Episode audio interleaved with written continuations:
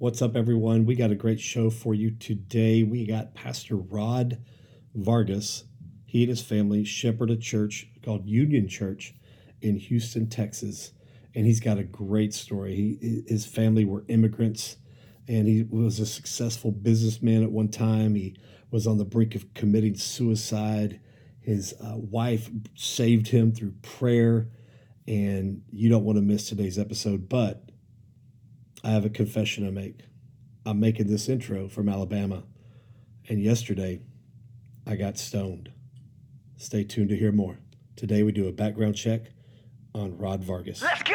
Have you or someone you know had your life turned upside down because of your past? Of course I have. Everyone does background checks now, which makes it hard to bounce back. What do you believe? I believe your background shouldn't hold you back, it, sh- it should pay you back. This podcast will inspire you, motivate you, and inform you with everything you need to rise above your past and, and not be afraid to say, go, go ahead, check my background. My name is Jaden Gum, and this is Background Check. You already know. Let's go. You can check my background. I'm a forgiving felon, so tell them that I won't back down. No. You can bet I won't live in regret. It's time to earn some respect. You are tuning in to Background Check.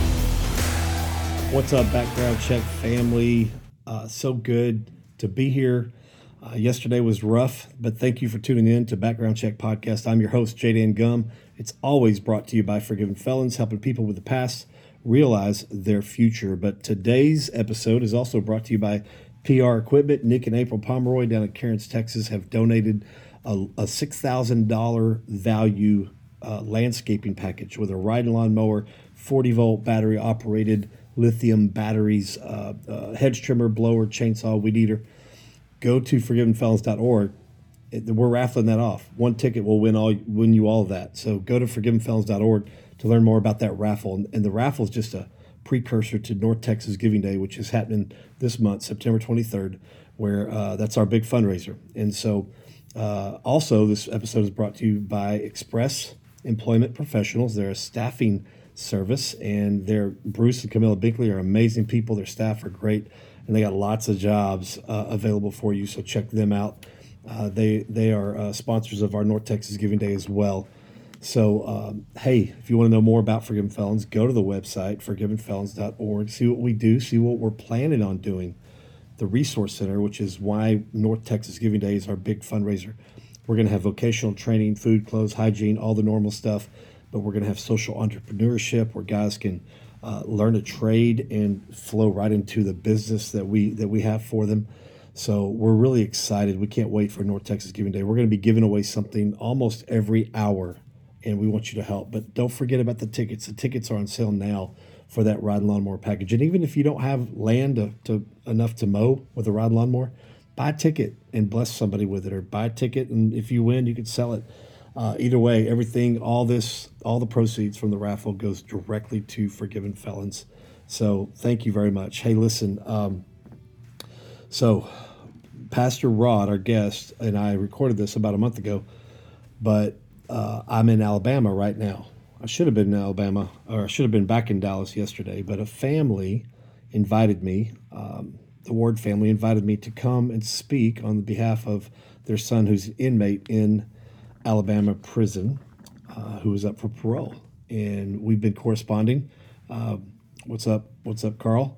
And you know, he wanted to know more about our ministry, and he's trying to come to our transitional house. So I went and spoke on behalf.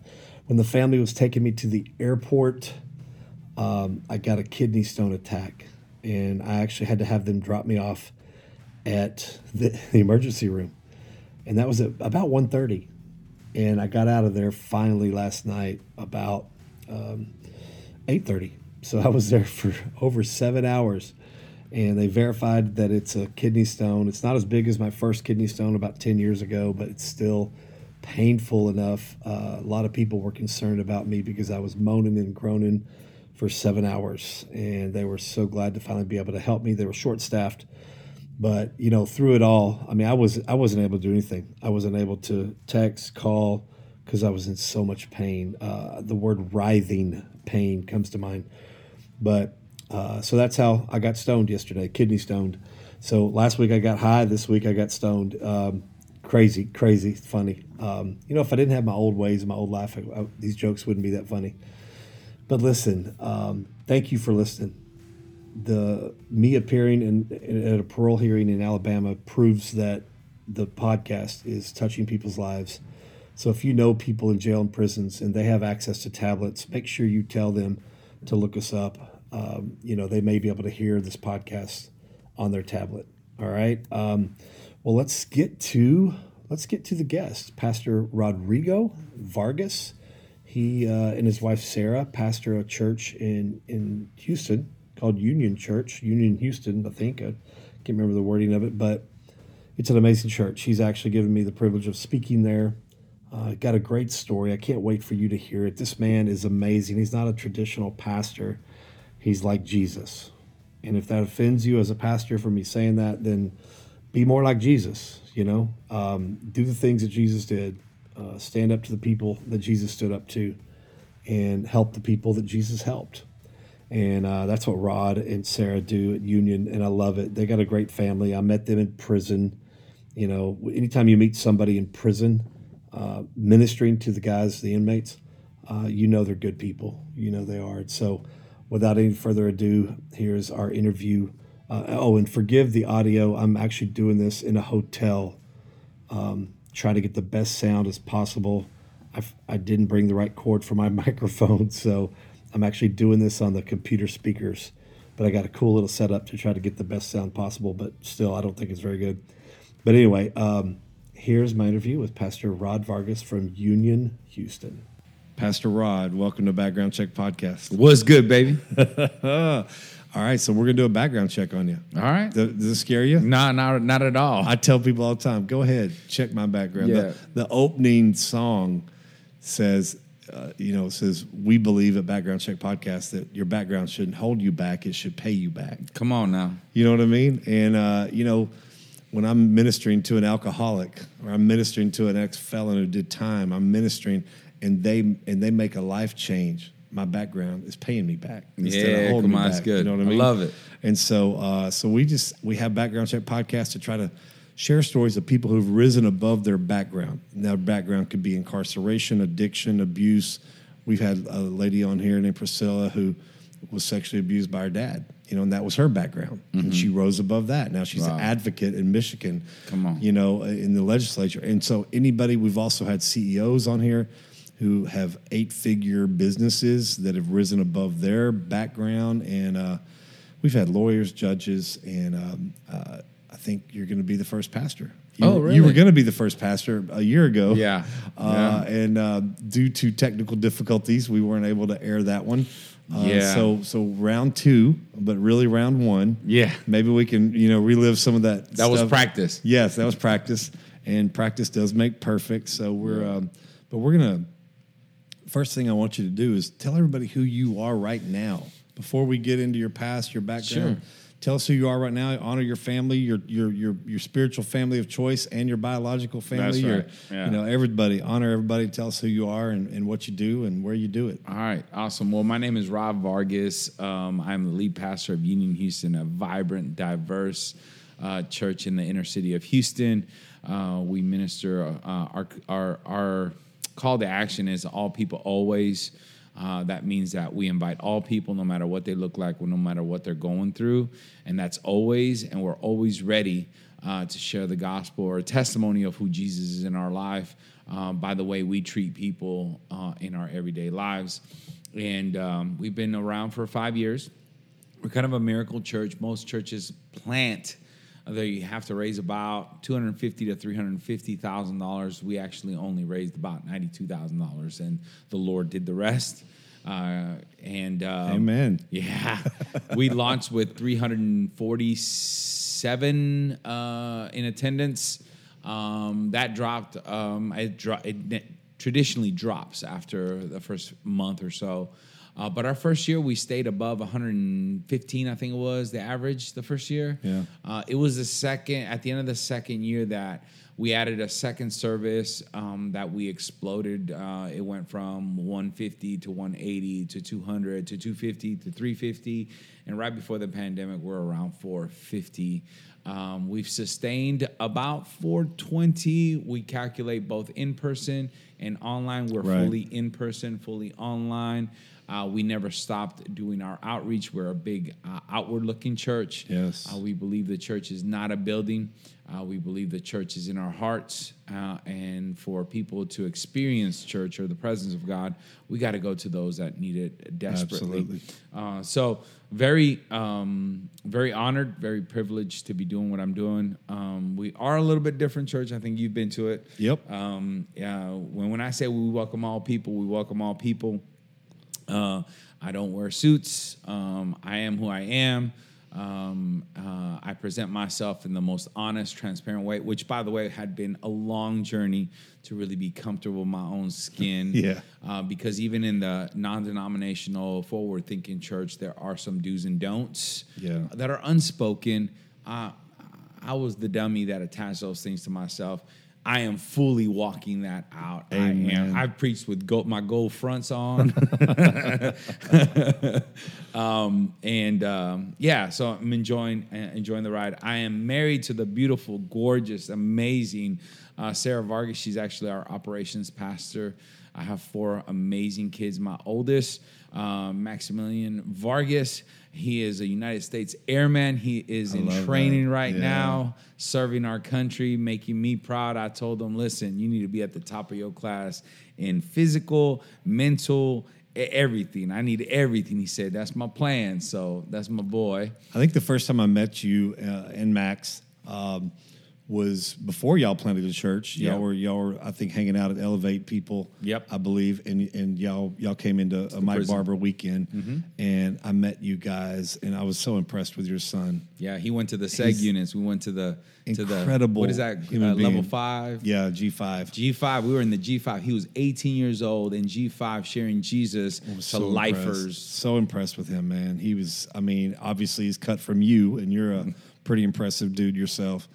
Uh, and and and y'all's family is just incredible. Mm-hmm. Yeah. it really is. Your church family, you know, your family of choice. Um, I was excited when when Brandon told me that uh, you were planting your own church. I was excited for you, man. Yeah, that's good. And uh, you you guys also uh, support forgiven felons, That's so we appreciate that. Yeah. And uh, you're sowing good seeds Yeah, into, into fertile soil, and- Absolutely. and we know God is going to produce the harvest. Come on. for you guys. So, so we're excited. You you already mentioned that you're you know you're, Oh, I, you're I forgot my three daughters. yeah go for it. Oh, I got three beautiful Sorry- daughters. sorry, daughters. No. my three beautiful daughters. Victoria, she's 22. Um, my 17 year old Carmen, and um, my 16 year old Eva Maria Vargas. They're all very artistic. One's into fashion. One's into actual drawing. She takes her background in anime. Okay. And then my youngest is in uh, a graphic designer. She actually graphically designs most of our social media um, posts, and um, she's really into typography and has a great palette for uh, looks and uh, colors and so forth. So Yeah. it's really exciting to see how God has uh, gifted them. And I, I'm one of those people. My son was an athlete, so I pour into whatever it is the Lord wants to do them. I don't force them into Yeah. things. Uh, I really believe in that. He's a pretty good athlete too. He was uh, big into CrossFit. Uh, yeah, he was. He's actually qualified. He fell three spots right outside of the re- uh, qualifying for the CrossFit Games. Um, he didn't put too much effort into it though, because he knew he would, he had, he would be called any week uh, to the Air Force. Um, but he said uh, next year he's gonna do a full blown run at it. Uh, he- and interestingly enough, he has dual citizenship, so he's actually representing Chile, where I'm originally from Okay. uh, in the games. Um, and there's a strategy for that. There's so many athletes in the United States of America, Right. That he just Yep. felt like I'll have a better shot representing my other side of my heritage by representing Chile. That's and cool. so it's exciting because he'll be a blonde haired, blue eyed Chilean.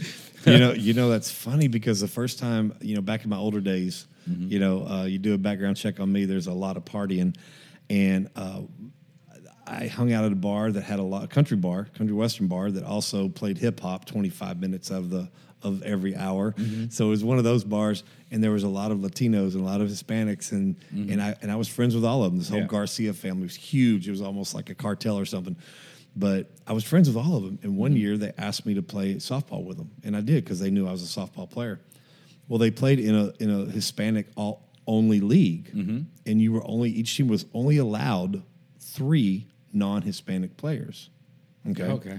And so, uh, because you know you're, you're in Hispanic league, you got to have Hispanic players on the team. So I was one of the non-Hispanic. You were one of the token white guys. Yes, and I get to practice. I get to practice, and I'm like, "Hey, Tony, I thought there was only three of us of white guys on the team." He goes, "He goes three non-Hispanics." I'm like, "I'm looking at five white guys right now," Yeah, but they're full blown. and he's like, "They don't speak a lick of English." Yeah. bro. I'm like, "What?" Bro, there's a ton of Mexicans that, That are blonde but crazy. the guy that led me to the Lord, uh, shout out to my boy Joey Puente. He's from Veracruz. He's Mexican. I met his parents. They're, you know, dark little Mexican. He is dirty blonde hair, blue Wow, eyes, wow. white as all get out. I thought he was a white boy until he said, nah, bro, I'm from Veracruz. And uh, yeah, it's, That's funny. yeah. That's crazy. They're out there. So um, you, you have a thriving church. You have a great family. Um, It hadn't always been this great, though. You no, know? it hasn't. It hasn't. So let's uh, let's let's do a background check on you because the reason we do background check podcast is because the the phrase background check has such a negative connotation. Yeah. you know, yes, we're going to hire you. You're hired. Start next week. Two weeks later, oh, we you're have to fire you because the background check came in. Uh, they do a, a, a credit background check. They do a criminal background check. You know, I mean, everything is about the background check, but they only use it to to look at negativity. And so I just felt like God was saying, Jesus, when he walked this earth, mm-hmm. he did background checks. Mm-hmm. But he did not let the negative part of people determine their future. Come on. I mean, look at the look at the disciples. It's almost like he he purposely picked out. Three quarters of them would not be able to be on staff at our churches. Correct. You know what I mean? I mean, none of them would be. You know, it's just like crazy. They were either they were either violent, they were either uh, you know tax a tax collector, A, a terrorist. Simon the Zealot. oh my gosh, terrorist. none of these guys. I mean, you know, and I think back to even the characters of the Old Testament. Joseph. Joseph Mm-hmm. Oh, yeah. was a convicted rapist. Yes. He would have to register as a sex offender in our society. That's wild. And you know how many churches would not even give a Joseph the time of day? Wow. People, so many Christians think that there are no innocent people in, in prison. Oh yeah. When the heroes of our faith were all either framed, Oh, yeah, wrongfully convicted, Jesus innocent. himself. Yes. Yeah. And so when I'm talking to a Christian, they're like, "Oh, ain't, you know, ain't no innocent people in prison. They, they're guilty of something." I'm like, "Man, you you don't understand. Our our faith is built on people that were framed and Mm-hmm. innocently, wrongfully convicted. And and I don't understand why you don't understand that. You know, Mm-hmm. we've had wrongfully convicted on our podcast that were Christians that went to prison. You know, and so, uh, but anyway, the background check. I just wanted to be able to have a platform where people that have been through some crap in their background have risen above it and are doing well. Doesn't mean they're perfect. Doesn't mean they got out of it all together, but they're but they didn't let their background hold them back. They're making it pay them back. Yeah. You know, and uh, so so let's talk about you a little bit. You know, uh, Yeah. Where where where did you grow up? What was life like in the Vargas family growing up? Man, and, it was wild. I'll start. uh, You know, um, I, I mentioned earlier, I'm actually an immigrant. I was born in uh, Chile, South America, uh, seaside city of uh, Viña del Mar. Um, and at the age of uh, four or five, my dad was uh, there was uh, we were under a dictatorship, and my dad uh, was taken into questioning, tortured, um, uh, and at that point he made a decision that this was not a stable place for us to live. Um, and uh, over a period of time, he saved enough money. The, they used to own a company, him and two partners, and they escaped uh, really Chile. Uh, came to the United States, um, and we lived alone in Chile for about a year. I don't remember some of that because as a little kid, I do remember moments, but Yeah. that draw drove me really close to my grandfather and my grandma, um, which lived right upstairs. Um, and then eventually, uh, about a year or so later, my dad put about ten thousand dollars in the bank account. This is 1979, late 1979, 1980, Okay. which is a lot of money back then, yeah. uh, uh, my dad would work 80 hours a week, you know, sunrise to sundown just to to make this happen. Was living with people here in the states. Um, eventually, uh, was able to get us to go uh, to Miami, Florida, um, and we arrived in America in uh, October of 1980 and uh, uh, it was a new world. I remember I'm an avid uh, uh, cheeseburger fan, and the reason is that was my first American meal, and I had never tasted a cheeseburger before. Wow. And it was a quarter pounder with cheese from Burger King. And uh, so for for for many years, I was addicted to Burger King. Now I'm only addicted to McDonald's fries. They're pretty good. Yeah, they're I like. McDonald's and Whataburger fries. They're Yeah, so- I don't. I'm not crazy about Whataburger fries, but I love McDonald's fries. Like I can Yeah. have a McDonald's fry anytime. My perfect meal is either um, an In and Out double double uh, with McDonald's fries or a double meat Whataburger, grilled onions, spicy ketchup with McDonald's fries. Now you're speaking my love language. Those two things, those two meals for me, I don't know why people argue. These two things are heaven sent. Okay, but anyways, I, I, I we lived in Miami for a little while. Uh, this is part of the story, but when we first arrived, the first thing I did was get homesick. Uh, I spent a lot of time with my grandfather. My grandfather was uh, kind of a father figure, a person that really passed down to me uh, the ability to question things and research things. Yeah. Um, and uh, I loved him very much, and I missed him. Um, and I was in this new place, in this new land, uh, new food, new culture, new language, didn't understand. Um, and in a period of a year, I'm homesick. I miss people, um, and I was there's we can skip the details, but basically, I was verbally abused by someone I care and love. I was physically abused by uh, a, an authority figure, and I was sexually abused by a babysitter. And uh, that all happened in that year. And those traumas carried with me all the way till I was 13 years old. I'm really an extrovert. I'm really outspoken. I'm bold. I'm eccentric. But for many years, I kind of like bottled that up and would only do that in very safe places Right. because of trust issues. And at the age of 13, my parents put me in a Catholic school um, um, because we, we had moved to LA. Uh, from so 1980 to 1983, we lived in Miami. The drug wars was really bad in Miami. My dad decided we're gonna go to LA, move to LA, and from 83 to 89, I lived in LA, which is my adolescence years. Um, and then at age 13, uh, in 1987, uh, on St. Patrick's Day, uh, Catholics kids don't go to school on St. Patty's Day.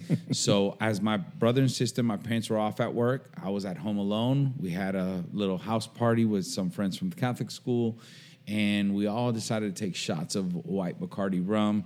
And when that white Bacardi rum hit my stomach, everybody else was gagging or throwing up. I had found a piece of heaven, or what I thought was a piece of heaven Yeah. That negative voice that told me I was stupid, that I sounded stupid, that I looked stupid, that I was not worth anything went away.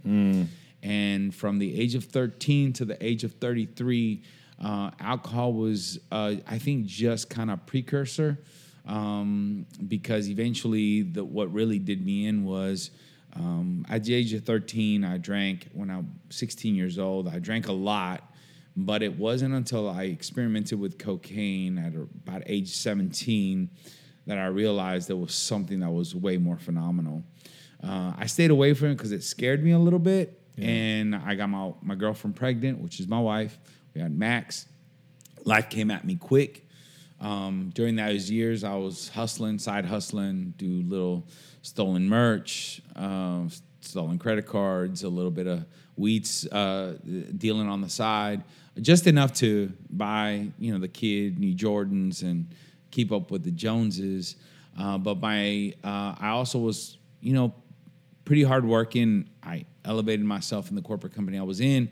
By the time I was 25, I was an atheist. I already decided I don't believe in nothing. Y'all are all crazy talking about this Jesus dude and resurrection, and y'all are out of y'all minds, you know. And I met my spiritual mentor. He, I asked him some questions about a parable I heard, and he opened up the Bible, and man, the words grabbed a hold of me. And within three weeks, basically, of him just over coffee, just being himself, you know he was a person I connected with. He had long hair, earring, tattoos. He had been in the music industry. He's an amazing musician.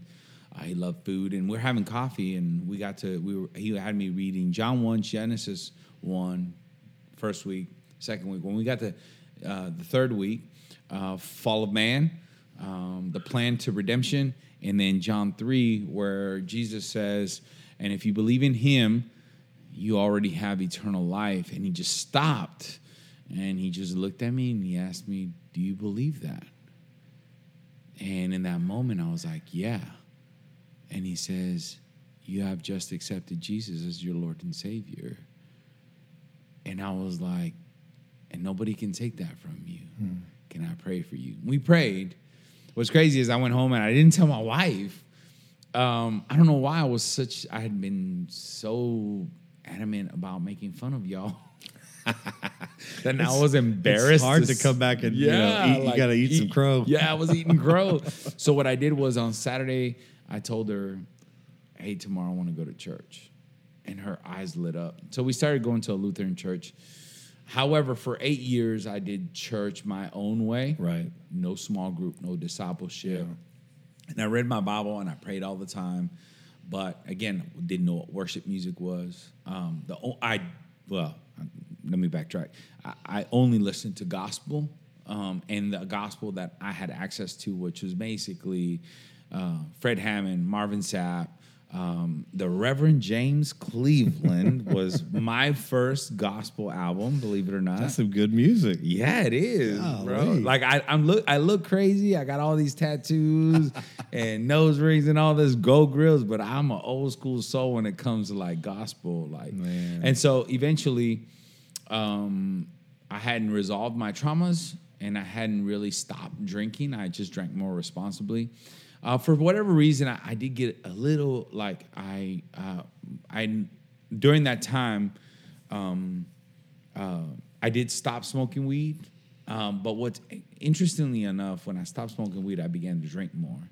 When I would smoke weed, I didn't seek alcohol. Um, and so, like, kind of had the reverse effect. I still think God had some plan in that because eventually that kind of le- led me down a path of, well, and then I went into real estate and I made a ton of money, bro. I, I used to make half a million a year, drove a hundred thousand dollar Mercedes, had a four hundred thousand dollar house, have all this jewelry. I still have a lot of things that I acquired during that time that are blessings.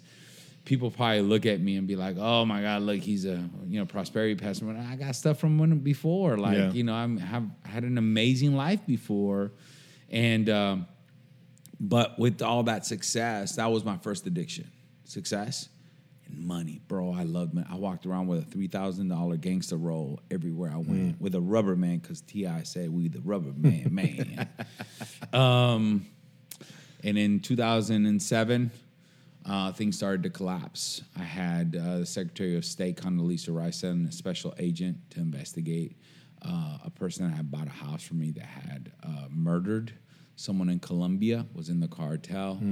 Uh, then I had an ICE agent come to, a few ICE agents come to the office looking for a guy that bought a house that had been deported before. Um, then I had an DEA agent and uh, call me. They were the worst. DEA agents are the least professional for the agencies. Oh, yeah, probably the most corrupt. Yeah. But uh, he called me and threatened me, and I was like, I didn't had nothing to do with it. Some lady bought a house for me, and she was using it as a packaging processing place. Um, you can have the file. I mean, that's all I know. I mean, I met the lady a few times, and you know, I mean, I didn't even make that much money off it. So, uh, but one of those things that popped up was I started realizing, and I started drinking more, and I caused a depression. Um, and when that depression, that was actually 2006. In, in 2006, I had like this depression. I was drinking a lot. I went to the counselor. The counselor wasn't enough, so I went to a shrink, and the shrink gave me Klonopin. And when Klonopin hit my system, it was like, whoa. Yeah. And within a week, I was buying cocaine. Hmm. And I was buying Klonopins because I was eating eat them like Skittles. So I was on this cocktail of cocaine all day, cocktails in the evening, Clonopin to go to sleep, and I was making all tons of money. But so I was so addicted to money and success and the gravy train that then I, I got physically addicted to this substance. Yeah. And eventually, over time, I didn't even care about the success and the money. I was just so addicted to Coke and Xanax. Like I was snorting bars. I was crushing a whole bar and snorting it to pass out at night. Wow. Um, in 2007, when all these investigations happening, the icing on the cake was in June of 2007. I had a Secret Service agent come visit me, uh, two of them uh, under false pretenses. Uh, I may be saved uh, today. This is why I will never speak to law enforcement without my attorney present, because I now I know, and I knew better, but Yeah. I really thought I didn't do anything. Well, it turns out that I had done a couple of deals that were worth about six hundred fifty thousand dollars, and the agent that brought me the deal was referred to me by a friend of mine who was apparently doing something over here that was illegal, and I was attached to a forty-seven people ring of uh, mortgage fraud. Gotcha. And uh, when that happened, I came to a place to where like, damn, how did I get here? And one night I took a handful of Xanax and I tried to down a bottle of vodka. I passed out. My wife found me. I was white with blue lips, basically dead. Uh, she didn't know what to do. She went in the room. She prayed, and a few hours later, I was awake making breakfast. wow. Miracle. Wow. Um, But I mean, your your intent was to to To kill myself. to get get out of here. Yeah, I was Okay. gone. I was out. I was already dead, to be honest with Yeah, you. yeah, yeah. I was just physically trying to kill Trying the to- body. yeah. Um, it was. I was a really. I, I, I tell people all the time. Uh, I'm passionate about what I do um, because my intention is to reach that Rod or the female version of Rod that is actually intending on killing themselves. Yeah. Yeah. So I get a lot of flack for what I do. I think we talked And the way you and the way you and do the it. way I do it. I'm not, I'm going I'm not going to conform yeah. to your religious, denominational, doctrinal circles. I will follow exactly what the Lord did in me to others. Yeah. And if it makes you uncomfortable, that has to do with you and not me. Right. It says more about them. And, you know, and Jesus, he did things Mm-hmm. uh, out of the box, not according to the religious leaders and ways of the times. Mm-hmm. So, you know, if you're truly going to be like Jesus, be more like Jesus was and not like the Pharisees and Sadducees were. Yeah, And absolutely. so, so man, uh, I Yeah. definitely don't have a problem with the way you do, uh, d- do ministry. And so that I tried to kill myself, but I didn't. And uh, a few weeks later, my little cousin, 21 years old, was uh, killed in a motorcycle accident. When I went to his funeral, uh, his name is Jamie Perez, Jamie Jr. Um, he was born again Christian, and I saw a church uh, that was smiling, that was praising Jesus, uh, and the pastor spoke of Jamie about the love of Jesus that he shared with people. And he was wild. He was one of these Rough Rider motorcycle guys. And his friends were like ex essays and they had a motorcycle club and they all looked really rough, but they all loved Jesus. And I thought to myself, man, if the Lord can do something in Jamie like that and do this, I, I want that. Yeah. Um, I got back to Houston, and one week later, a good friend of mine who I used to do binge drugs with killed himself. And I thought to myself, this was a struggle. Um, two weeks after that, I got arrested, and I started to face a trial of 25 to life. Uh, fast forward, um, I called my spiritual mentor my April court case of April and I didn't hadn't told him what was going on. I called, cried. I was desperate. I was getting suicidal again. I told him. He said, "Let's pray." He prayed. At 7:30 at night, I went to court the next day. The U.S. District Attorney walks up to me and says, "I'm sorry you came down to the court tonight. Today, Uh, we dismissed your case last night at 7:30 at night." I went downstairs. I called Joey, and I thanked him, and I began to cry. And he said something to me that will always stay with me. He says, Rod, I know you think that your past has made God leave you, but I'm telling you right now, as messed up as you are, as hurting as you are, he's never been more close than he is right now. He's mm. sitting in that car with you, brother. Wow. And that changed me. Unfortunately, I had to still physically get off of drugs. And so a few weeks later, I ended up in a rehab facility. My wife prayed. God gave her a strategy. It worked to a T. And three days into detox, I finally admitted I these substances got a hold of me, and I'm not gonna be able to do it on my own. And so I went and sat on a park bench in Spring Branch, Texas, where we have our church today, two and a half miles from our church. And I made a promise to God as I sat on this park bench on June 8th of 2008 on a beautiful Sunday afternoon. I said, Lord, I've been running from you. I know you've been good to me. I know you've saved me. But from this day forward, whatever you ask me to do, I will do. And in that moment, I believe God fully took my heart. I felt joy for the first time. I had this peace that is beyond understanding. And from that day forward, I never thought about Coke. I never thought about Xanax. As a matter of fact, I don't take any fat burners because they make me feel accelerated. I don't even want that feeling. Right. Um, and um, uh, I walked into a church, a life giving church, eight months later, and I heard worship. I experienced worship the way we do today. Um, and I went into a small group and I began to pour out my heart to other men. And we prayed together and we struggled together and we celebrated together and we learned about the Lord together. And in time, I became the greeter leader. And then I was uh, this leader. And then he asked me to be a youth pastor. And um, I did it, even though I didn't know what I was doing.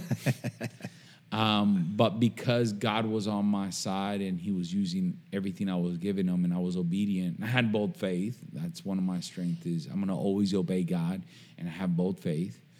Um, man, we grew a ministry that only was 12 kids to about 85 kids in a very short period of time Wow. in a in a church plant too. Uh, and eventually, I heard the call of planting a church, and I didn't want to tell my pastor. I was uncomfortable, so I started to venture out and do things. I got invited to go to a prison, and I went to the Carol Vance unit uh, with IFI, uh, Prison Fellowship.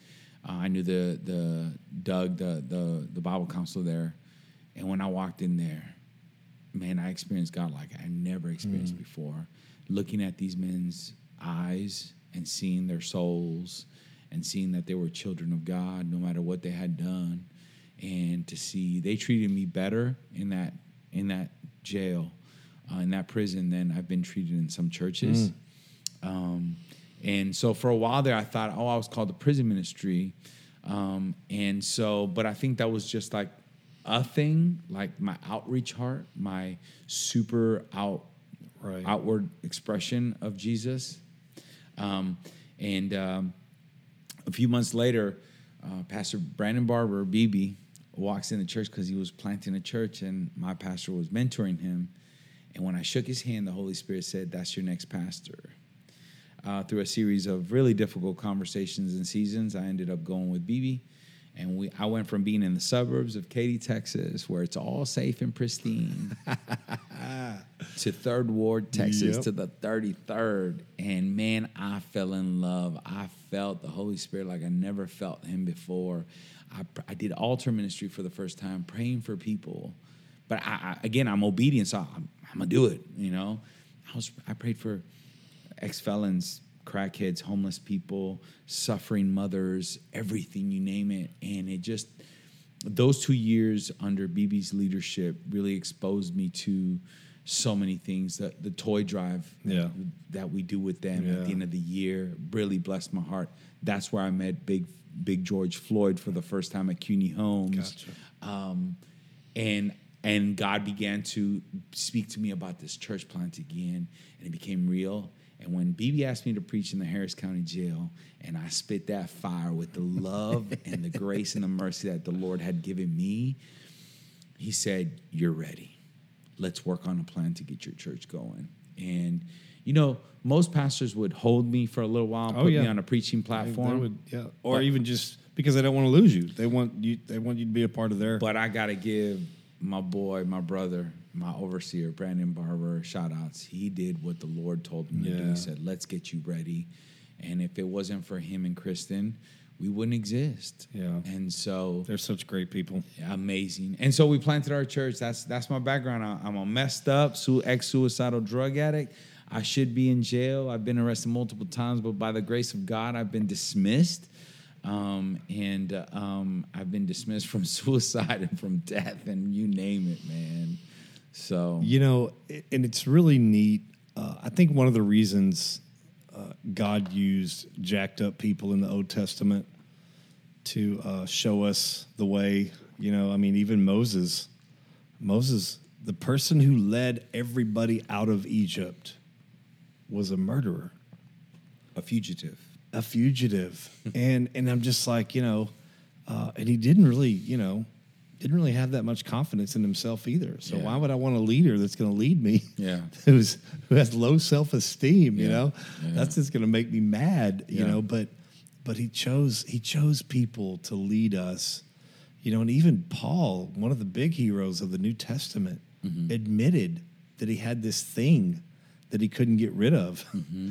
you know uh, that that what and whatever that was it, he saw it as a weakness Absolutely. in him Mm-hmm. you know and that he didn't want it to be a part of him but but whatever that weakness was when jesus when god did the background check on paul he looked past that weakness in fact he said your weakness is what's going to be Mm-hmm. how my strength is going to be made perfect and you know i think i think i think pastors lead pastors you know people call me pastor and i'm always uncomfortable with it because i always told god i'm not going to be a traditional pastor no matter what you make me do i'll do it Mm-hmm. but i'm not going to be a traditional pastor and uh and so you but know you're definitely a shepherd. Yes. Which is pastor. That's the Yes. problem with America is we've used the word pastor and we attach it to a communicator. No offense. Yeah.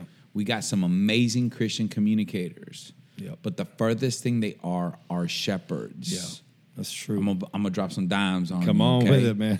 okay, your charisma can communicate the gospel effectively, but that doesn't make you a shepherd. Yeah. A shepherd is a person that has patience, Yep, yep. that has a grace, is full of truth, and is willing to pray when no one's praying. Is willing to wake up early and stay up at late at night, and wake up at three in the morning and pray in the spirit and war in the spirit Yeah. for those that no one's looking at. Yeah. Charismatic communicators are a dime a dozen. They write books, they go on conferences. But can I tell you, oftentimes those seeds fall on shallow ground. What Yeah. we do, right? And I'm not saying I'm not a charismatic communicator, Right, by the way, right, right, but my passion is to pastor people. And there's and there's a you know even even when you get into the bigger churches, the lead pastors don't do any more shepherding other than preach on Sunday morning. Mm-hmm. They're not the ones who teach the classes. They're not the ones who teach the uh, lead the small groups. They're not the ones you know. So so it's it's really a shepherd's heart. You Mm-hmm. know, um, is is not necessarily about a title. Correct. Or a position. It's it's it's about a passion and compassion. I mean, Jesus Jesus was never given a, a title outside of John the Baptist, you know, that, that said there's the Lamb of God. You know, but he was never given a position in the Sanhedrin, never given a position as a Pharisee, Sadducee. He was never given a position, but he was the greatest shepherd. Yeah, he's only referred ever- to as a rabbi, Rabboni. Yeah, that ever walked the face of the earth, and and you know, I love I love how our God uses people like us, and, and it, not exclusive to us. There's lots of other Yeah, people out there, um, but He uses people like us. The kingdom of God needs people with with those backgrounds.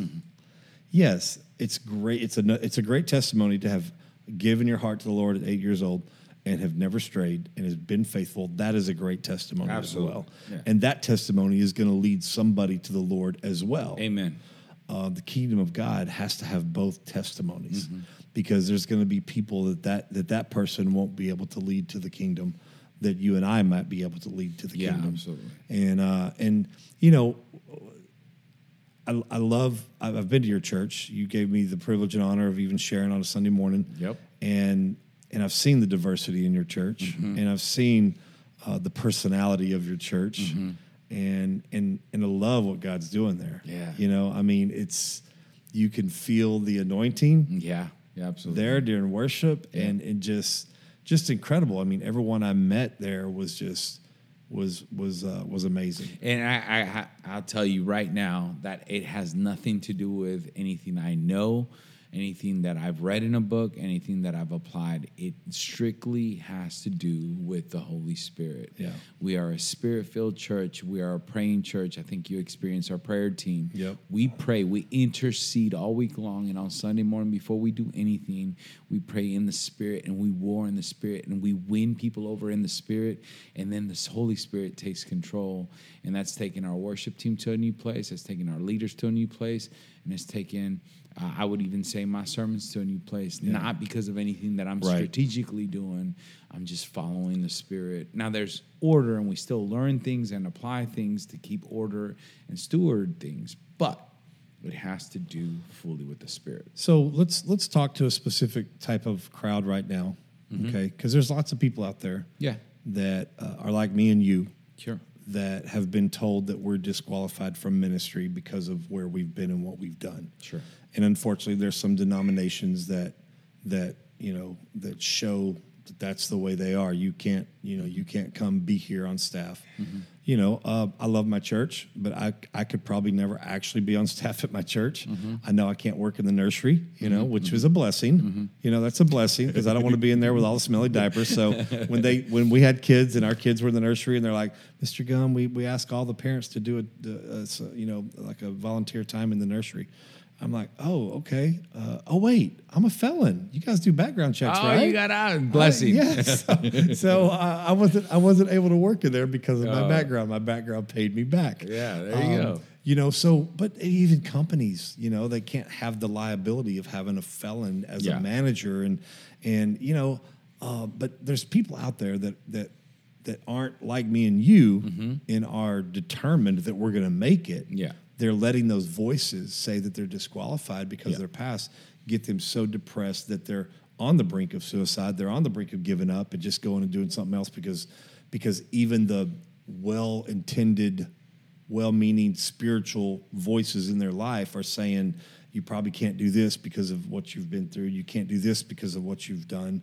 You know, um, speak to those people right now. Uh, and, and listen, some of them might be in prison and jail. This podcast is in the prisons and jails. Mm-hmm. So speak to them in general. Some of them have uh, ended up going to prison. Yeah. You know, Yeah. uh, and maybe they're wondering Yeah. if they're ever going to be able to be useful for ministry. Yeah. You know, and as Philemon, as, as Paul wrote Philemon, and he wrote that letter and said, you know, it, was when he was in jail, mm-hmm. and, and Onesimus, And the runaway Onesimus. slave, Yeah, that's was right. there with him in jail. Mm-hmm. He got caught, you know, and good so for the work. He said, he said he he used to be unuseful, unfit for ministry, but now he's useful. useful. Hey. And so speak speak something like that over over that crowd, whether they're in prison, out of prison. If you want to speak something special to the ones that are incarcerated. Yeah, I'll, I'll, I'll, I'll, I'm going to speak to you from a very tender place in my heart, and it's actually part of my testimony. When when I got done with rehab, uh, I went through a really sad period of my life uh, in which, um, because I wasn't fully consecrated and hadn't really kind of like given my life fully, like I'm to follow everything God says, and, and so forth. Um, I would always battle with identity issues, and I do this and I do that, and I let people down. I, I borrowed money from people, and and and I let people down, and I did things to people, and so I had a track record, I had background, but on top of that, there was the arrest and uh, the the you know the the addiction, and so there's a period where even my closest friends uh, kind of distanced themselves from me. I was, Yeah. and then I began to speak like about Jesus and how much I love Jesus, and then I became like the Jesus freak, and none of my friends were like saved and and or go, gone to going to church, and and so like I, it was lonely, and it was me, my sponsor, um, and until I found the church, I mean, just my wife, um, but I but God was on my side, and and and one of the things I ended up doing was kind of embracing um, that I'd messed up. In other words, I embraced not the identity that I'm that I'm messed up. I embraced the fact that I'm a broken person that made mistakes, and that His grace was enough. That His grace had, was restoring me and redeeming me.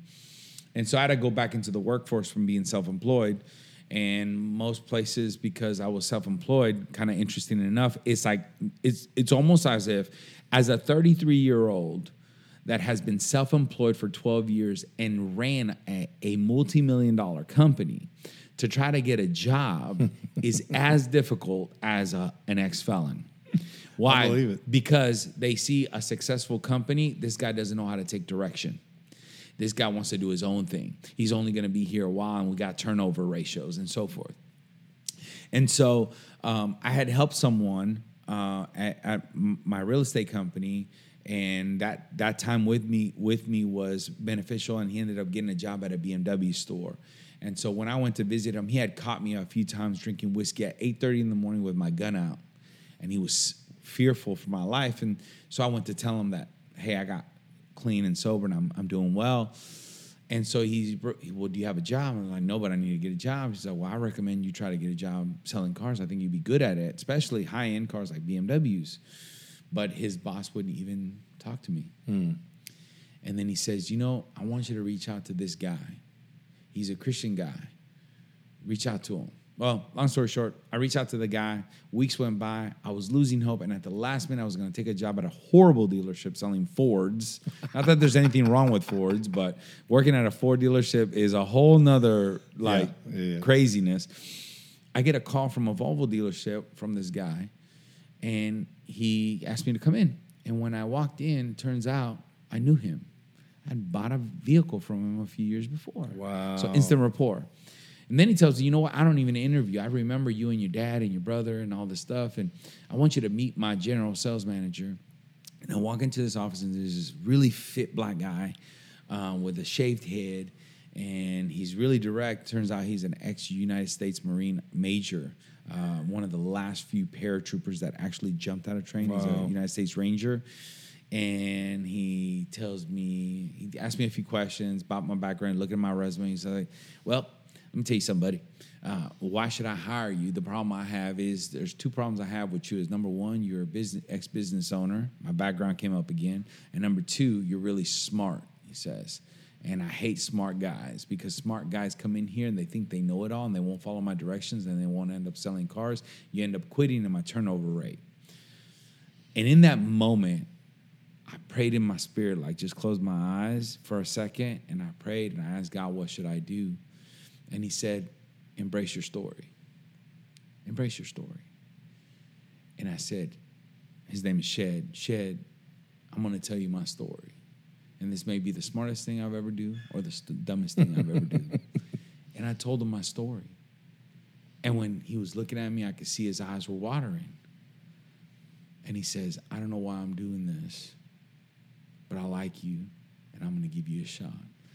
And for nine years, that man mentored me, taught me things. I love him to forever. And I became very successful um, uh, uh, businessman in the car industry. I just didn't sell cars. I went up the ladder, um, made six figures until I planted a church and went to make forty thousand dollars a year as a pastor. but it helped me pave the way to what we do today. Yeah. And here's the thing: is I would tell you that there are people out there. If you pray and you just embrace your story, but embrace not just the broken side, embrace the redemptive side Yes, yes. right?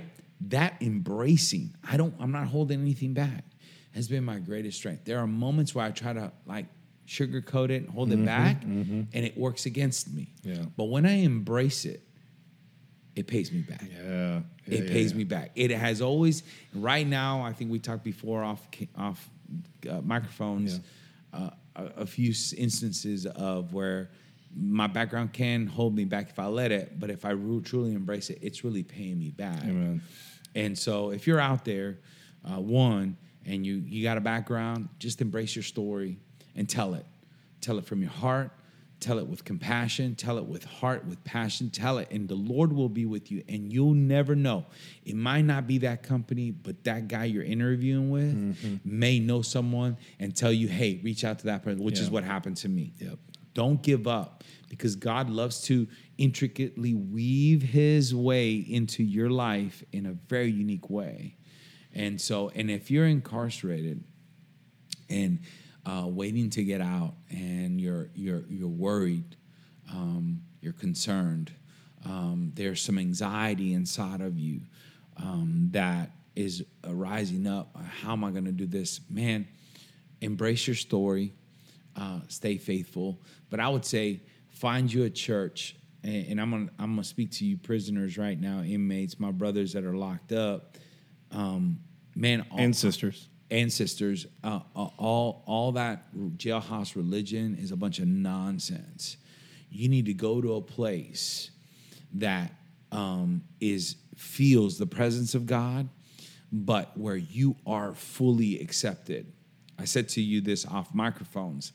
We we as a church are wrestling right now uh, with a word assimilation. Most churches have an assimilation program, but assimilation says you need to dress like me, talk like me, be like me.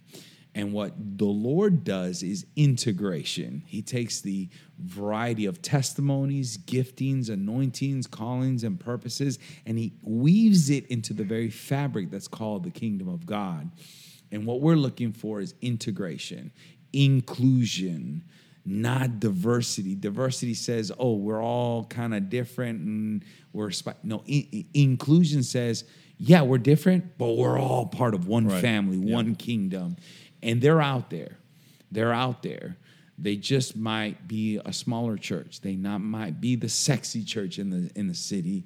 Um, it, but if you just look for those places, they'll give you the community and the strength. They, and, and you'll know by their words and their actions. Mm-hmm. When I say we're vibrant and diverse church, yes, you can see it on Sunday morning, but you'll also see it in our bank account when we give to forgiven felons, when we give to Elijah Rising that is fighting human trafficking, when we give to GCM that's planting churches in Tehran, Iran, hmm. where it is illegal to be a Christian. We- we say it when we give to FAM, which are planting churches in remote villages in Odisha, India. We say these things when we give to Mike Barber Ministries that goes into uh, prisons in Texas and gives a weekend experience to our brothers and sisters that are locked up waiting to be freed. um, and and we say those things, but then we also say it when we go into our community. Yeah. And like we did two weeks ago, we paid for everybody's laundry at a local uh, washateria So great.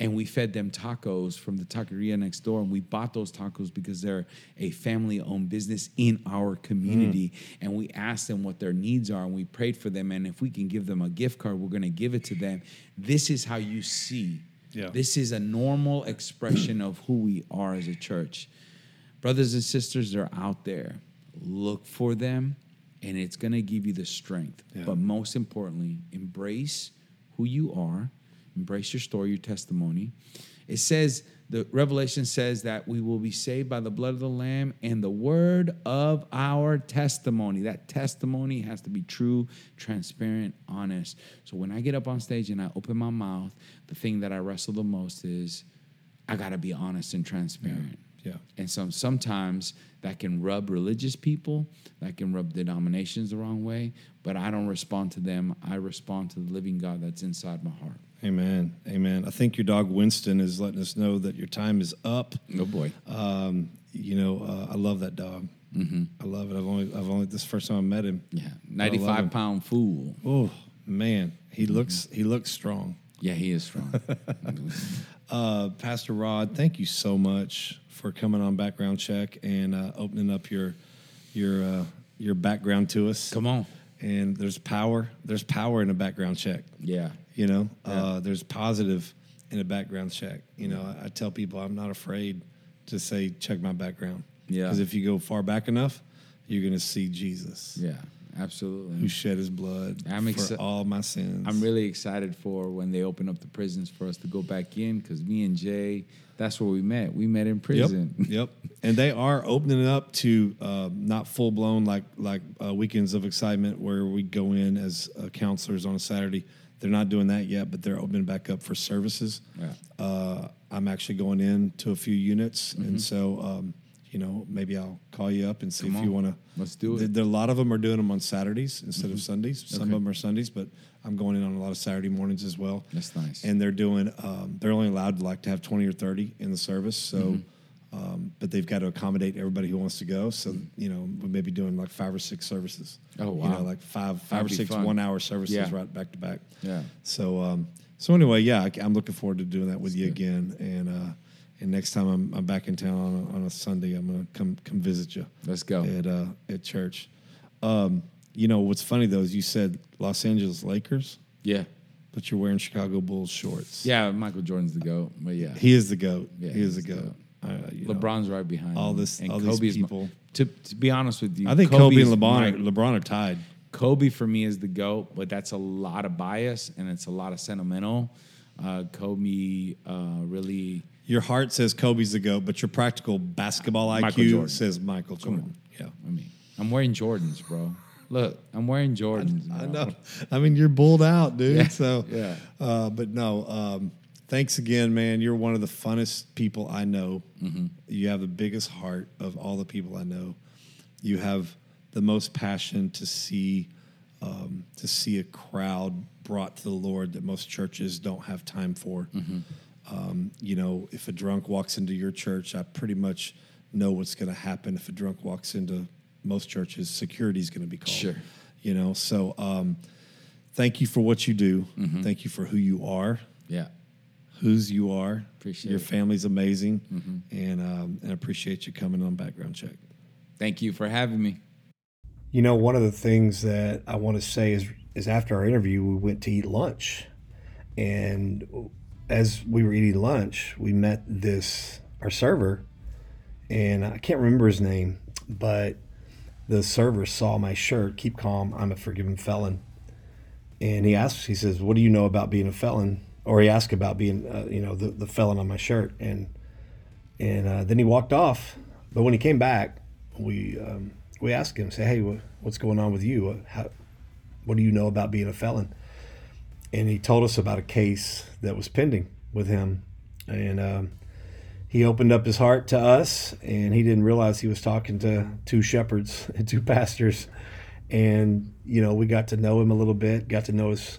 Uh, he told us about his, his case, and and we got to pray over him, and uh, we're hoping to go back and follow up to see, you know, what happens. We prayed for favor in in that in that waiter's um, in that server's case, so hopefully God will intervene in a way that uh, is favorable to him.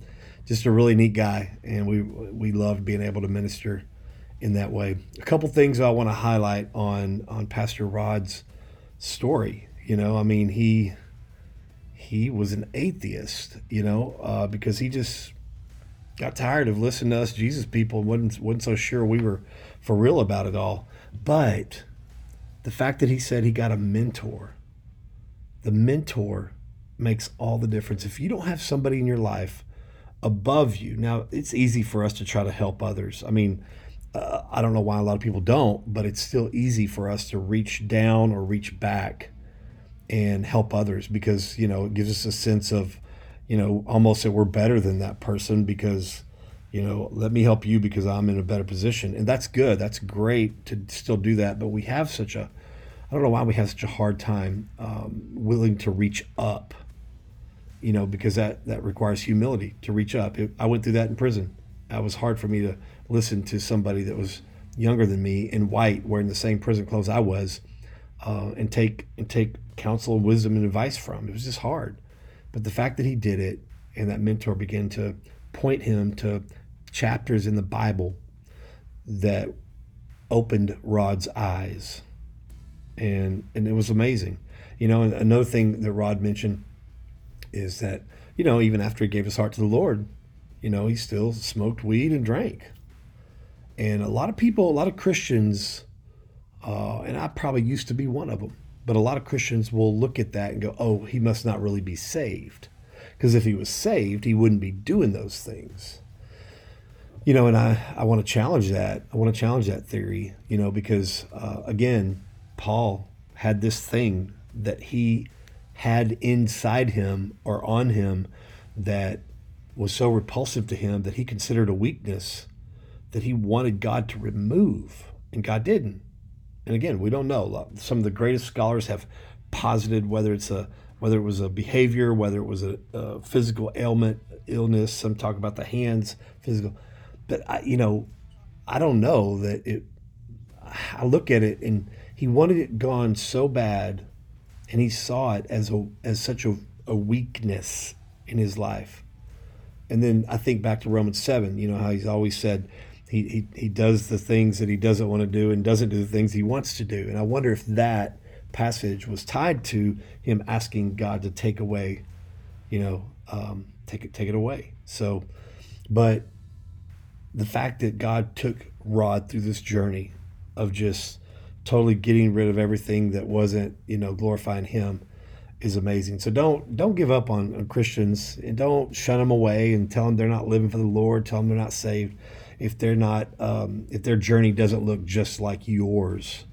You know, um, the other thing Rod said was uh, his first addiction wasn't any substance uh, at all. It was success and money.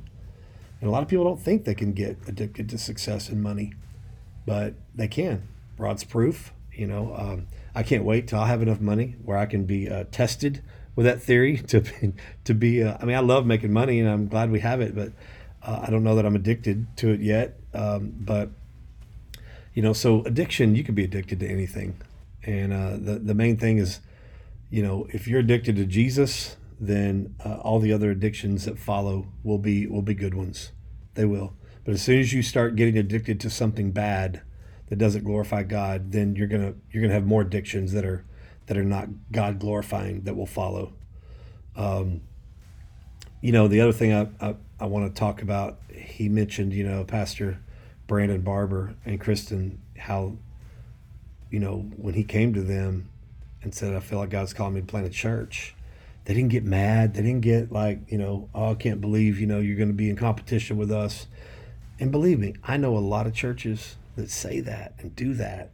And uh, churches get mad when when either members or staff want to leave and, and go to the next level.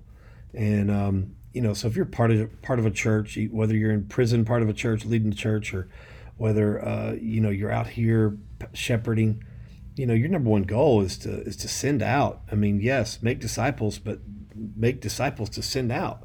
You don't want to just keep everybody right there. It's good, people, but you know, people people say, oh, when people want to leave, they're not loyal. Well, they're loyal to the mission of God. They're not loyal to the mission of man and so, you know, be careful that that you you don't want to get to this well i got these are my people these are my tribe tribe is a great buzzword you know? But again the mission your mission should be to to make disciples of that tribe to go do what you're doing in other places you know? And there's a balance you know? Yeah some are going to stay and be with you forever and help you continue to grow but there's going to be some where you train so well that they need to be sent out doing the same thing you're doing somewhere else. So but listen if rod if god can turn rod's life around with all he went through you know i mean it, eh, condoleezza rice sending a, an agent to talk to them about you know a house that he sold. Crazy life crazy life his wife stuck through everything. Oh, the power of a praying wife. He was dead. He was blue. And she prayed. And she and God brought him back to life. I, I believe solely because of her prayers. So listen, whether you're an atheist or a strong Christian, you can always get closer to God. Uh, you need a mentor. Um, let God handle. Let God clean the people up. You don't try to clean them up. Let God clean them up. Um, and addictions can be anything. Just make sure your first addiction, your number one di- addiction is Jesus, doing things the way He did it. Um, and uh, thank you for listening to this week's episode. Let's lift up Pastor Rod and Sarah in prayer right now. Father, in Jesus' name, thank you. Thank you, Lord, for uh, for the Vargas family. Thank you for Union Houston. And uh, thank you for the work they do for the kingdom. Thank you for the souls and lives that are impacted because of what you have called them to do. Lord, I'm honored to call them friend. I'm honored that they uh, support our ministry. But Lord, I thank you for the man and the woman of God that they are. They have a great family. They have a great family, biological family, and family of choice. Lord, I pray over the church body, their church body pray that it thrives. I pray that you bring a harvest to them. I pray that you open doors for them to have a bigger place if that's what they want, to have more room in the building they're in, whatever, Lord. You're growing them and uh, we need more space for them. We need, uh, or just the next level. We just pray they go to the next level, whatever that looks like. If it looks like a new place, or if it looks like the same place, it's bigger. But Lord, just give them everything they need for this next season that you have them heading into. Thank you that you've guarded and protected their flock. Thank you that uh, you've protected them through the pandemic, through uh, through any other crisis. Lord, I thank you for union. I thank you for Rod and Sarah and their family. Lord, be with uh, their son as he starts this new journey uh, in the military. Lord, be with that waiter, that server that me and Rod talked to at lunch. Lord, I, just give them everything they need. And Lord, I, I pray for the listener. I pray for the listener uh, to the podcast. Give them everything they need. Intervene in their situation. Lord, I lift up all the inmates that are maybe, you know, uh, the Ward family who went through this uh, parole denial. Lord, give them peace to know that you have everything under control. You weren't caught, you weren't caught off guard by this, and that you are a time redeemer. You redeemed the time, and you can redeem this time that's lost by this denial. You can and I believe you will, and you are. And uh, so, uh, but but again, Lord, it's hard to hear rejection, and I just pray a peace over Carl and a peace over the Ward family, and all you other people out there, inmates that are may that are waiting for parole. Just know that God's got you, no matter what the answer is. God's got you. He's got a plan, and um, thank you, Lord. Be with them all. Be with the listener, whoever's listening. Be with them in Jesus' name. Amen thank you guys again for listening. Sorry again for the crazy audio, but uh, thank you for uh, sharing the podcast with anybody and everybody. All right. And don't forget North Texas Giving Day, September 23rd. Our sponsors, PR Ranch Equipment, Nick and April Pomeroy, giving away the, the raffle tickets, uh, buying the raffle tickets. Go to forgivenfelons.org to buy some. Buy some right now, today. And we're going to do a, a live streaming drawing at 8 p.m on September 23rd, North Texas Giving Day. All right, so we got all the way till then to buy tickets. All right, and uh, thank you, Express Employment Professionals, for all you do at getting people back in the workforce. And, and uh, thank you again for listening, and we'll see you next week. Thank you for tuning in to this episode of the Background Check Podcast, brought to you by Forgiven Felons, helping people with a past realize their future. For more information, please visit forgivenfelons.org Follow us on Instagram, Facebook, and please don't forget to subscribe so you'll never miss the latest episode. I'm Jaden Gum, and this has been Background Check.